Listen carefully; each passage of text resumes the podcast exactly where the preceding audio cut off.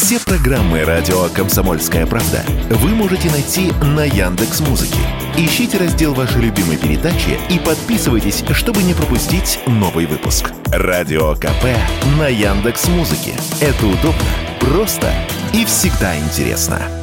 Прямое авиасообщение между Россией и Эфиопией возобновили в августе прошлого года. С тех пор более 12 тысяч россиян совершили поездки в Африку, и это только при помощи компании Ethiopian Airlines. Показатель вдвое выше, чем в предыдущие несколько месяцев. Летят главным образом на Сейшелы, в ЮАР и Танзанию. Ради чего Радио КП рассказал вице-президент Альянса туристических агентств России Александр Кртчан.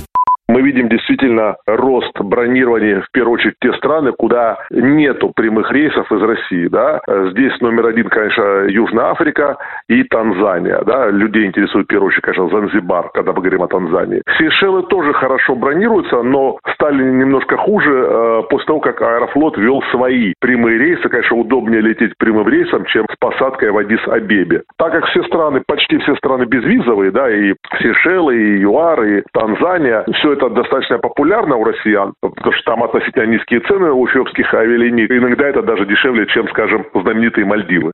Как правило, это путешествие не дешевые и обходятся в сотни тысяч рублей. Однако и тут есть способы сэкономить, говорит Александр Крытчан. Сейчас э, цены чуть-чуть упали, потому что начало сразу несколько авиакомпаний выполнять рейсы, эфиопские в Африку. В первую очередь это, естественно, э, э, Royal Air Morocco, да, в Марокко начали выполнять разлеты из Марокко. За 70 тысяч рублей, в принципе, если повезет, не говорю, что это прямо сразу, но можно купить билет, скажем, из Москвы в ту же Танзанию. Повторюсь, это самое на сегодняшний день популярное направление. Ну, когда мы говорим о Танзании, естественно, мы имеем в виду Занзибар. В рейтинг самых востребованных российскими туристами африканских стран также вошли Намибия, Эфиопия, Кения и Мадагаскар. Василий Кондрашов, Радио КП. Радио «Комсомольская правда». Только проверенная информация.